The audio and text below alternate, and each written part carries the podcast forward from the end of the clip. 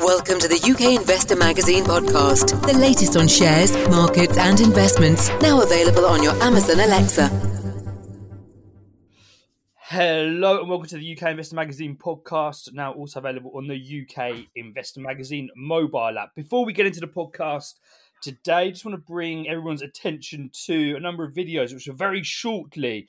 Uh, we're recording this on Thursday, the 10th of November, so it should be up this evening uh, a number of videos from the presentations at our virtual investment trust conference that was held on Tuesday. There was three investment trusts there, quite different in their themes. There was some focused on the environment and sustainable assets, as well as some focus on the growth story in India. So do check those out. They're going to be in the video section on the UK Investor Magazine website very, very shortly. So do have a look at those. So for today's podcast, we're going to be looking at a number of key themes in markets as well as UK equities. And to do that, we have with us once more Alan Green. Alan, thank you very much for being on the podcast this morning. Morning again, John. Good to be back. So, Alan, I mean, how are you finding markets out there today. I mean, we're sort of looking at the FTSE 100. We're trading above 7,200 uh, at this point in time. I mean, what's your sort of feeling on the general mood on markets currently?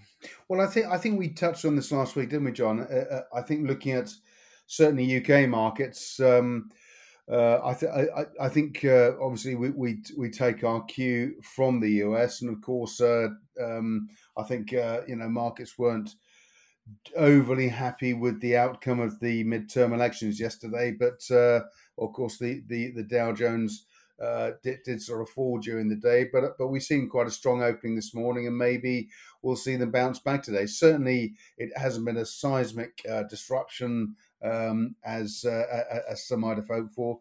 Donald Trump does seem to be receding into the back mirror now in some ways, um, but certainly, you know, I think uh, the UK market is fairly resilient. You know, if we come closer to home, of course we've we've got the domestic issues, but um, I think Rishi and his team seem to have uh, uh, steadied the ship, as it were, and uh, there's certainly a sense now that there's more visibility.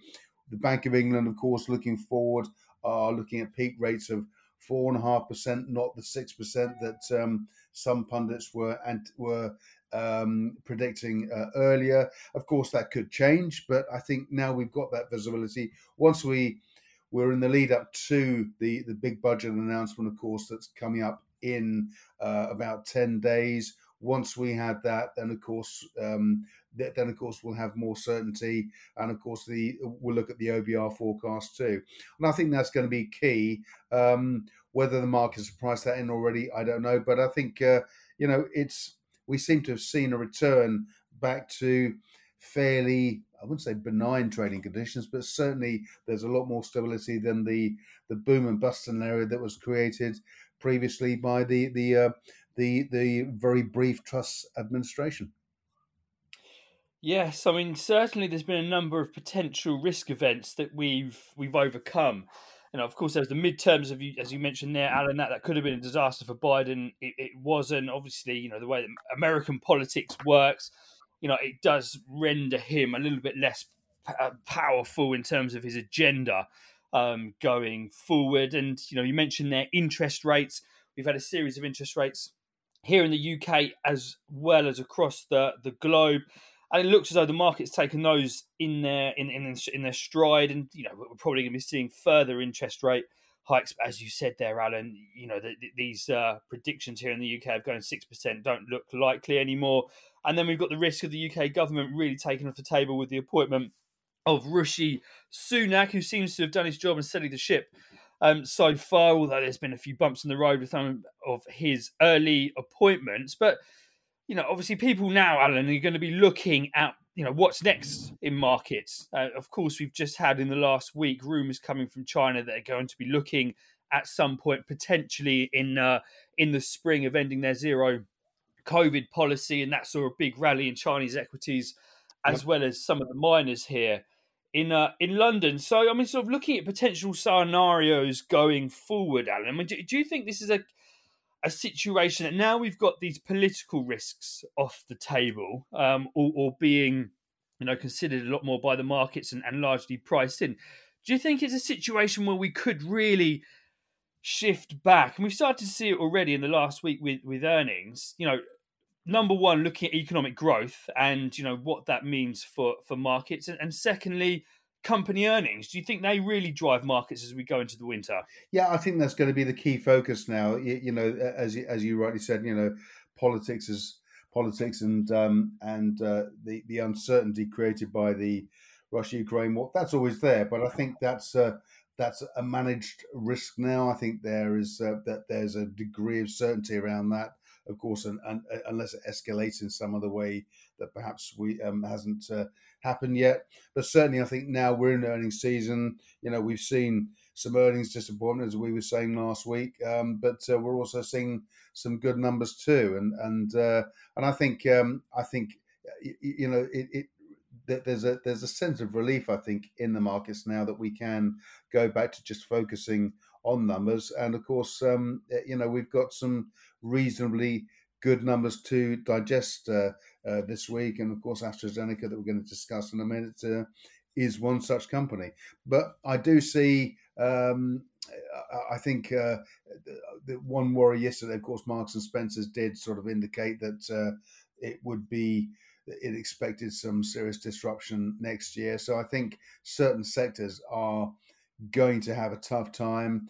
Uh, we're in the run up to Christmas now. Of course, the Santa rally may start at some point, um, but then it's going to next year. And I think um, often these, what how well these retailers do in the run up to Christmas, and then that key January trading period is going to be very telling. And I think that will, in many ways, uh, signal the or, or flag up the likely progress or lack of for the rest of the new year.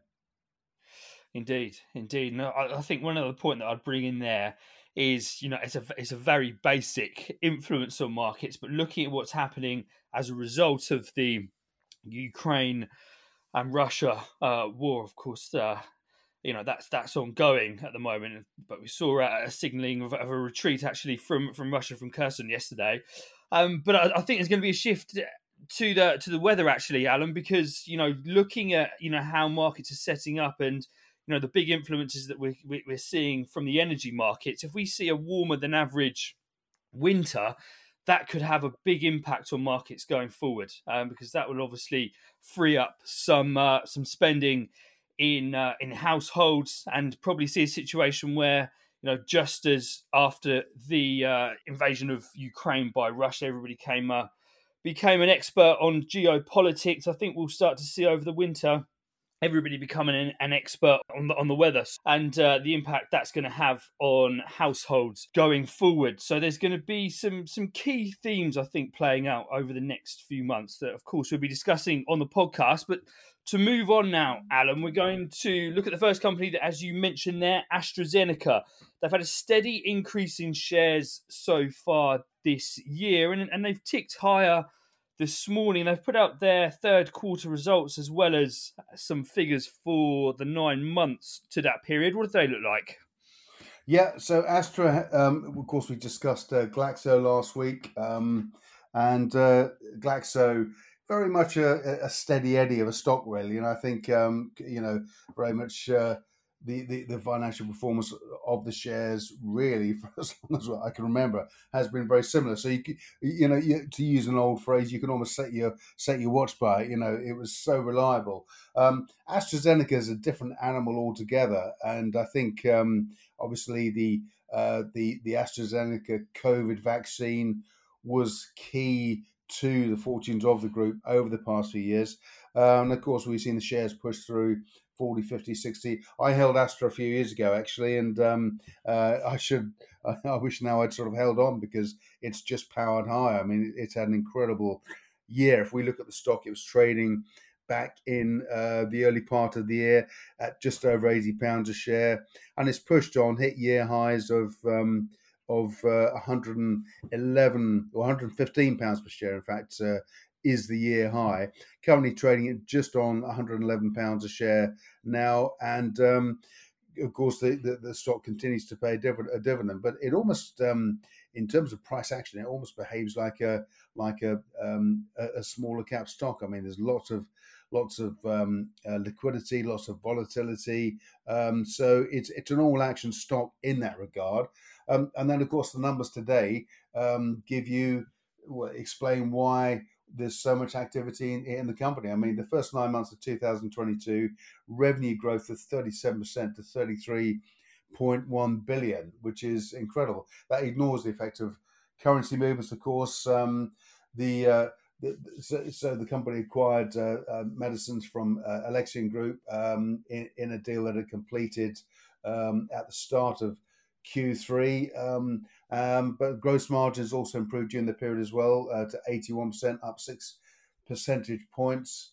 Um, and uh, the, the, group has reiterated once again its full year guidance, um, low 20s percentage growth. Um, earnings per share guidance has been increased to, uh, to, to, to low 30s, which is which is really quite incredible. Um, and we've seen shares up, of course, again this morning. So I think we can expect now, on the back of that news and on the back of that earnings vis- visibility, all important earnings visibility, I think we're going to see the shares power back to year highs and possibly higher still. Every time you think AstraZeneca has hit as high as it can possibly go, on it goes again. Um, it's, it's, on a pretty racy, uh, racy uh, valuation too. You know, with a market capitalization of nearly 170 billion, but um, uh, it, it's um, you know this is the this is the uh, the uh, pharmaceutical cornerstone of so many investment uh, portfolios, um, and it, at the moment it's the the big pharma that just keeps on giving. So, Alan, I've got, I've got, a question here, and this probably speaks more to your personal preferences and, and your personal risk tolerances more than more than anything. But if you had to select either GSK or AstraZeneca to put into your portfolio, which one would you go for? I buy AstraZeneca. Uh, yeah, I, I, mean, just just purely because you know, I think with GSK you could time it correctly, but I think when you're buying a big stock to get the the sort of movement and excitement that Astra generates, because it's doing enormous deals. You know, it's it's a very well run company, a huge portfolio of drugs that are coming to market. Of course, that was what they the big pharmas do. You know, we're invested into a lot of the smaller companies like HVivo, HV, HVivo and uh, Poolbeg Pharmaceuticals, uh, Cizzle Biotech, all of those, all of the smaller companies. But of course, they bring the drugs through, and then they're acquired, or when they go to phase three trials, that's when the big boys like Astra come in, take them on, take them to market, and of course, do the licensing and everything else. And that's that's the the skill set they have. And I think AstraZeneca does that just as well, just about as well as anyone, any company in the world today. Fantastic, thank you very much. So, moving on to uh, to another company that I believe, actually speaking before the podcast, you've recently added to your personal portfolio, Alan. It's uh, a company that you know, sort of looking at you know the last uh, last year or so, it's been trading in a in, in quite a solid range, but it's making signs that it's breaking out of that range now. It's Georgia Capital. So, what are the main reasons, Alan, for you picking this up? Well, this is an interesting company. Um, uh, I uh, well, I, I, say a company; it's an investment trust, um, and uh, uh I, I, interviewed uh, uh, former fund manager and investment analyst Ken Baksh a few days ago, and that interview is up on the brand brand comms YouTube channel, so you can go and watch that. Um, it's it's a long it's a long talk, but Ken gives a very good solid overview of his investment strategy for this month. Um, and also, uh, he picks out four stocks, you know, and uh, Georgia Capital was one stock he picked out. Um, now, Georgia Capital, it, um, it's uh, of course it's focused on the Georgian economy, um, which uh, contrary to what a lot of people might think, is a very strong economy. Uh, GDP growth of 10% per annum, inflation of 8%, um, and the the local currency there is currently stronger than sterling. So it's it's a very it's a very solid economy. And what the com- what the company does, it just invests into Georgian assets. Its primary investment is the Georgian Bank, Georgia Bank, um, and of course that's just issued a very strong set of quarter three numbers today. Um, net asset value up thirty one point three percent um, which of course is uh, is is pretty pretty impressive. Um, it, it, it's uh, in fact no no my, my, apologies. That's uh, those are the Georgia Capital numbers. Net asset value up 31.3% today. So that's overall on, on its uh, uh, across the the network of um, uh, investments that, that it has. So it's invested into Georgia Bank. It's also invested into um, the local health uh, infrastructure there, invested into private hospitals, invested into private education, and also pharmacy chains. So it's very much exposed to the the uh, the Georgian economy, and um, it's it's been trading uh, at an incredible discount to net asset value. Um, and I think the primary reason, well, the, um, the uh, conclusion that a lot of analysts have come to with this is that because it's so close to Russia, um, it's uh, in a sense linked to Russia's fortunes, and of course, uh, it's uh, it's uh, it's it, the, the the Russia Ukraine Ukraine war, and of course, any implications it might have for Georgia. But Georgia, uh, as a standalone, is doing very well indeed, and I think um, uh, or investors, both retail and institutional, are starting to cotton on that. Hang on, this is trading at a huge dis- discount in net asset, asset value. That net asset value is expected to uh, currently to be around 18 to 19 pounds per share. So of course we're trading at um, you know uh, just over a third of that uh, currently. Um, it's it has come up strongly in uh, recent uh, weeks, as you pointed out, John. But I think um, I think as you say, the shares look like they're going to break out now. We're um, the year high of the stock of the uh, stock is 700 or seven seven forty two pence. Um, we're currently seven oh six pence, but it's been pushing that high. But it, it, it's it's hit um, three higher highs since um, since June this year. So that's a very strong sign that the stock is looking to break out. But certainly, based on the numbers today and the growth, if you look at the quarter, if you look at the quarter three statement from Georgia Capital, I think you'll find that there's uh, there's plenty more to come, and certainly there is um, it is very much trading at a big, at a deep discount to its current net asset value. I mean, is that a discount that you see being built in due to the tensions uh, in the region, Alan, or do, or do, you think that's something more to do with the, the, the company and then now moving through those eternal uh, issues, if there are any? Well, the, I think uh, I think it's it's largely to do with that. It's largely to do with the with the proximity to Russia in terms of its uh, geography, and of course, a lot of the assets that they're invested into are close to Russia too. And of course, if Russia is being aggressive like this, is it going to invade Georgia? It, there's all of that, but um, but the but certainly the uh, the discipline the company's shown in in in delivering uh, growth um, across all of these assets. Um, I think it's uh, I think the the risk off uh, nature um, of investors, um, particularly given the the the uh, the, uh, the Truss and Qua- and Kwarteng debacle um, a few months ago, I think that's uh, probably probably a lot of people taking money off the table and and they've just sat back. And of course, companies like George Capital, because they're associated with uh, quote unquote that area, um, they've pro- they've been largely ignored. But actually, when you take a closer look, you realise that there's a very strong economy there. Um, it's uh, you know th- there's a very strong investment uh, policy being executed by the leadership team there, and um, it, you know the, the company is trading well below net asset value. So of course it, it is a in a sense a play on the geopolitical risks in that region. So you've got to take that into account. But I think certainly uh, at this level, um, I, I, think we are going to see some increases on the back of the numbers today, and um, and uh, we could well see some decent gains in the coming weeks. Fantastic. So moving on, Alan, to the last stock that we're going to discuss today, one that we have touched on on the podcast previously, uh, but it's been quite a significant update from them just this week. It's Vela Technologies. So what's been happening there?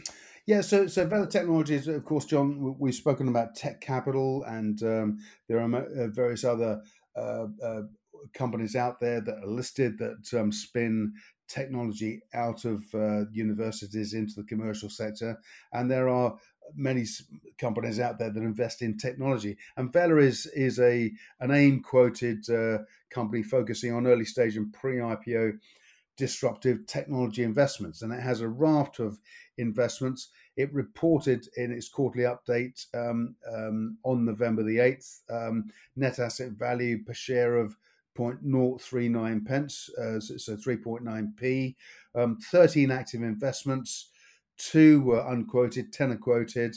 Um, and uh, the, the, pivotal investment, I think, for the group is uh, its interesting future royalties from the COVID 19 and also diabetes re- remedy being developed by St George's Street Capital, um, where it has an economic interest in the commercialization of that.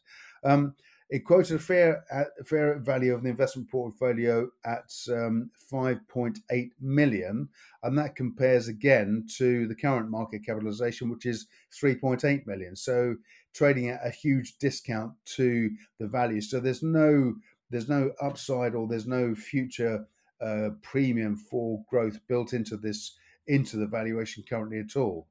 Um, the shares have traded as high as 3.2p on the year, as low as uh, uh, um, one, uh, 0.15p, currently at uh, um, at 2.6p. Um, and I think uh, what we've seen following that um, is the, the, the group has just reported on each individual company investment that it's been that it's been engaged with, uh, particularly the listed companies. There's been, I think, slow progress over the period, so that's contributed not to the the malaise, but just the generally flat performance from the company. But then yesterday we had um, a further update from the company regarding this investment in AZD one six five six through St George's Street Capital. Um, uh, Conduit Pharmaceuticals, uh, which um, is uh, which uh, of which AZD one six five six is one of its key assets. Um, announced yes uh, announced uh, the day before yesterday that it intends to try, list on the Nasdaq through a merger with Murphy Canyon Acquisition Corporation, um, a Nasdaq listed special purpose acquisition company, a SPAC. Um, so the company's coming to market. It means AZD one six five six is going to be commercialised. So of course, given that um, given that uh, Vela has uh, a large stake in that asset, um, you know potentially there's going to be some significant upside on offer for Vela once the company lists, and of course uh, there's a valuation um, achieved with that. And of course we've seen that process, John, haven't we, through Tekcapital with the listing of uh, Lucyd and Innovative Eyewear. And uh, I know uh, Tekcapital also have uh, the upcoming IPO for MicroSalt to look forward to as well. So these are key value inflection points. And I think what we saw uh, with Vela yesterday was that value inflection point. So very exciting times. Of course, uh, once this is listed, you know, the value of the biotech um, biotech assets on Nasdaq always far exceeds the the valuation that uh, one might achieve on the UK market for an equivalent company. So it's going to be exciting to see what that company comes to market at, and of course the the value of the the economic interest that Vela will have, um, which could materially change the outlook for the company uh, as we go forward. So, Alan, you know, looking at the rest of the portfolio, are, are, there any other standout companies in there for you at, at Vela? Yeah, there, there are there are a number of standout companies. So, so the company has uh, investments into EnSilica. Um, EnSilica is uh, an, is is, is a, a, a chip a, a, chip manufacturer or a chip based company. It has. Uh, um, uh, uh, investments in Cornerstone, um, uh, which is an FX and and fintech company. Northcoders Group, um, IT Group, which has progressed very, has made solid progress this year, and also um, Community Social Investment, which was formerly WeShop. The company has has an interest in that. There's progress with that. Rural Rural Broadband Solutions is another company. Um, it's rolling out sort of fiber broadband in some of these more remote places throughout the UK. That's that's growing steadily. So there are a number of companies uh, um, uh, w- within the within the portfolio uh, that uh, that can deliver growth. It's also seen uh, the, the, downward pressure on the portfolio has also come from some companies that have undergone uh, revaluation. Mode Global Holdings is one such. Mode, of course, being the the uh, the, the, the, the cryptocurrency um, uh, uh um, uh, um, exchange provider, the company that, that has a has has has an app which uh, allows people to to to to buy and sell Bitcoin, but also to use their Bitcoin assets to make purchases from a group uh, from um, a group of uh, organizations with which it has commercial a commercial relationship. Um, Skillcast is another one. TrueSpine Technologies. So that these are all great companies in their own right that uh, will be delivering growth. But of course, um, as with a lot of early stage investments, uh, it takes time for that uh, for that investment to come to fruition, and it also takes time for that value to be realised in the marketplace too. So uh, that probably reflects to some degree the the discount to the uh, the, the, the value of the investments uh, that the company currently trades at. But uh, when you get an event like um, like uh, the, the the asset AZD one six five six the uh, the primary owner of that asset being listed on Nasdaq, you know that's that's a big game changer for the company. So I think at this level, it's offering great value. Fantastic. Thank you very much. So, just a quick recap of the stocks that we discussed today. It was AstraZeneca up first with the ticker of AZN. It was then Georgia Capital, which has a ticker of CGEO, and just then was, of course, Vela Technologies with a ticker of VELA. Alan, thank you very much for being on the podcast today. Thank you, John. So, just as a final note to listeners, do check out the video section for the UK Investor Magazine website where you'll be able to find the recordings of presentations this week at the Virtual Investment Trust Conference. Thank you very much for listening.